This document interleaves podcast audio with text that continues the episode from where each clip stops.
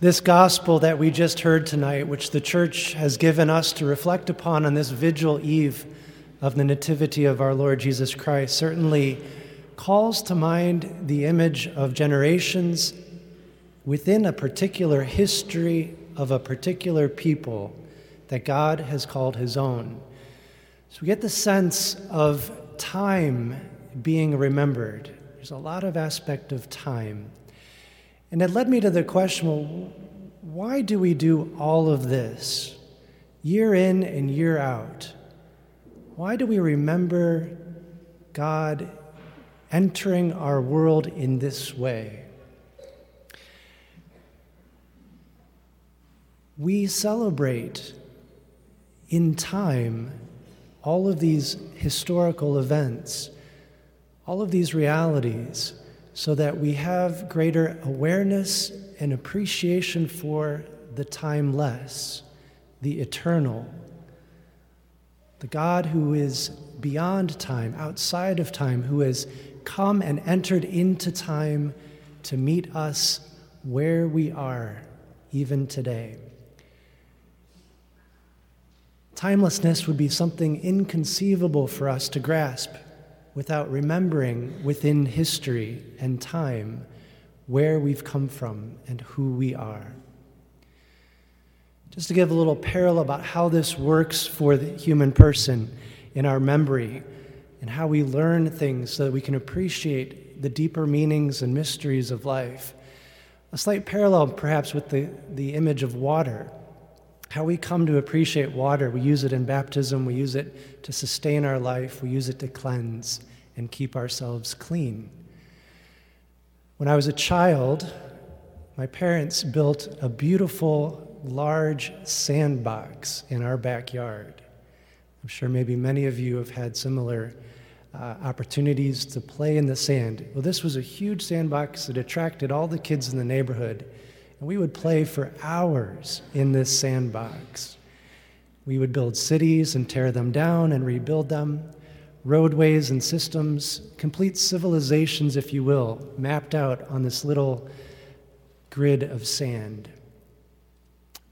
Sand got in our shoes, in our hair, on our elbows, deep under our fingernails, in our toes, and everywhere.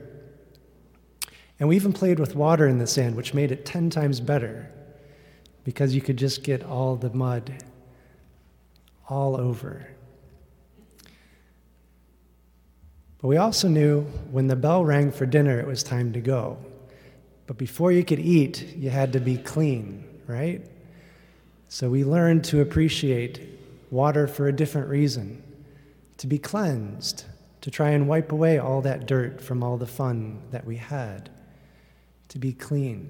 Now, as a kid, you don't understand what's happening there, but we're actually learning a language of symbolism by our very experiences in childhood, so that when we grow up and realize water has a cleansing value that isn't just practical, but can be applied in a symbolic way for deeper meaning.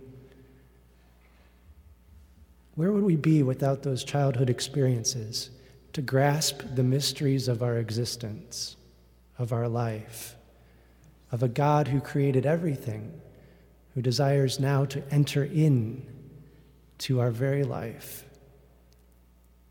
See, we need those experiences of dirt in order to appreciate cleanliness, as much as we need experiences of time to appreciate the timeless and the eternal.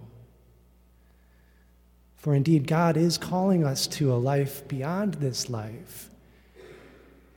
But in order to appreciate that, we need to access and remember who we are and where we came from. Our history as the Christian people is set on top of that history of God's people of Israel. That lineage we heard proclaimed tonight in the gospel connects us to a deep and rich history of God's intervening in human affairs, not as a distant God far away in a space unknown, a God who never cares but a God who is intimately involved in the life of his chosen people. Paul, in his preaching, which we heard in the reading from Acts sums up essentially Israel's history in three important ways, which we still celebrate in every baptism that we celebrate, making a young child or a new adult into a Christian. He recalls the Exodus when Moses was called by God to be a priestly figure, leading his people from slavery into new life. He recalls the ascension of David to the throne of Israel over Saul, a man after his own heart who would do what God willed when God asked. He represents the kingly service. And he recalls John the Baptist, the last in the line of the prophets who foretold the one who was coming after him, whose sandals he was not dignified to untie, who proclaimed a baptism of repentance until the baptism of the Holy Spirit could be brought to us in Christ. He, of course, represents the prophetic ministry. And those three ministries, the priesthood, the kingly, the prophetic ministry, we still celebrate in every baptism.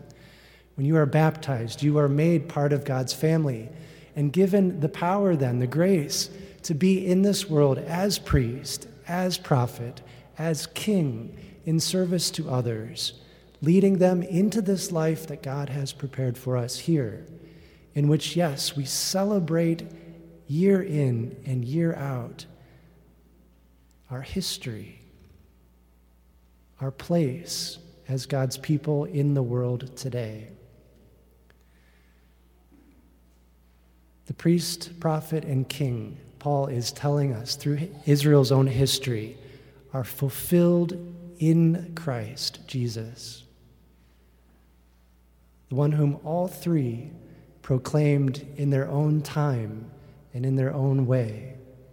We now, today, as God's people, are called to be that witness in the world that both remembers, celebrates, and invites others to this great mystery of our life and our love. For God chose not to remain distant from us, but He chose to become one so that He could be as close to us as humanly possible. Existing in human flesh, walking a human journey in this life, and leading humanity into an eternal life that God has prepared for us, which we come to appreciate in faith because of what we celebrate day in and day out.